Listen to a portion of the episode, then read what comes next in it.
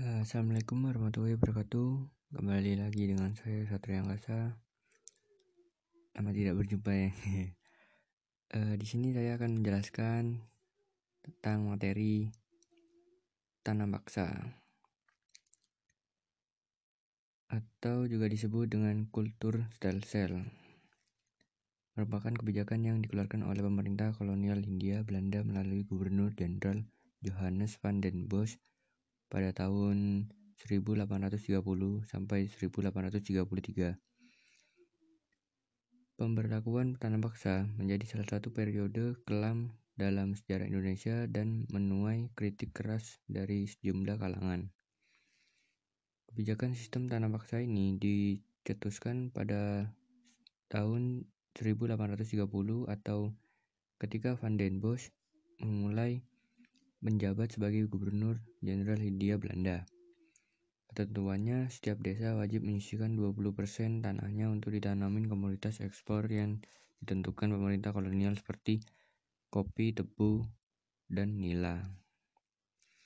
Pada dasarnya, sistem ini adalah cara baru yang dikeluarkan oleh pemerintah kolonial untuk dapat mengeksploitasi sumber daya alam Hindia, Belanda, Indonesia demi kepentingan penjajahan atau kerajaan Belanda. Kultur kultur stem cell dikeluarkan karena kebijakan sistem sewa tanah yang diberlakukan pada masa Gubernur Jenderal Thomas Stafford Raffles 1811 sampai 1816 gagal memenuhi kebutuhan ekspor Secara garis besar, tujuan dari kultur stem cell ialah untuk mengatasi krisis keuangan Belanda.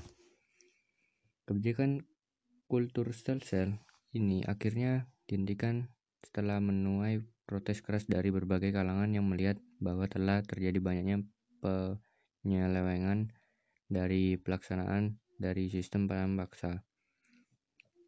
Latar belakang atau tujuan tanam paksa. Diikuti dari Agnes Dian dalam penelitiannya berjudul Pelaksanaan Sistem Tanam Paksa di Jawa tahun 1830 sampai 1870. Kebijakan sewa tanah yang diterapkan pada era Raffles tak berjalan sebagaimana mestinya. Ahli-ahli memperoleh keuntungan besar. Sistem ini malah menimbulkan kerugian dengan turunan turunnya pendapat dari hasil pertanian.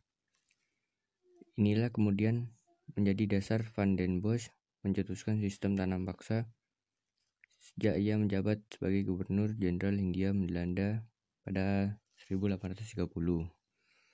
Selain itu, kebijakan tanam paksa dikeluarkan sebagai upaya untuk mengatasi krisis keuangan yang dialami Hindia Belanda maupun kerajaan Belanda.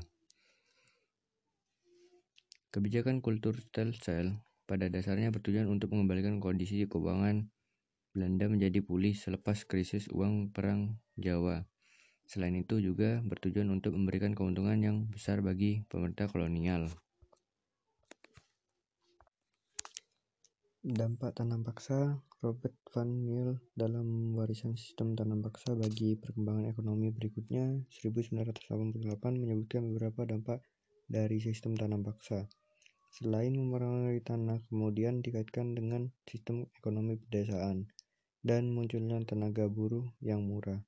Kultur stem cell juga berdampak terhadap munculnya pembentukan modal di desa.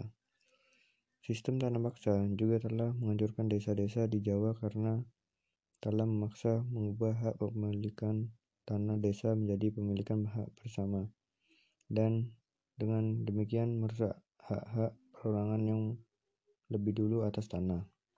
Selain dampak negatif, tak Tanam paksa juga menghasilkan dampak positif.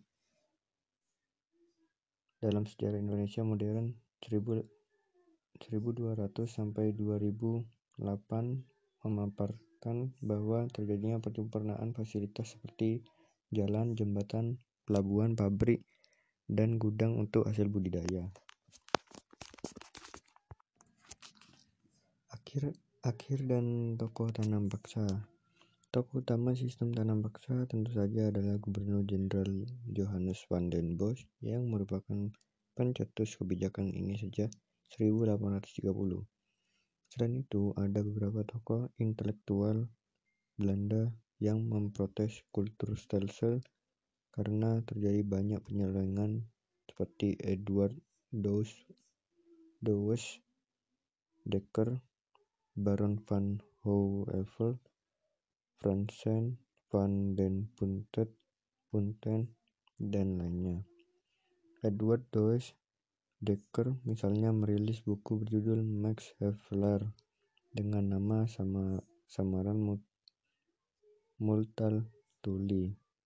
Buku yang diterbitkan pada tahun 1830 ini mengungkapkan berbagai penyelewengan tanam paksa dan penindasan pemerintahan kolonial di Jawa.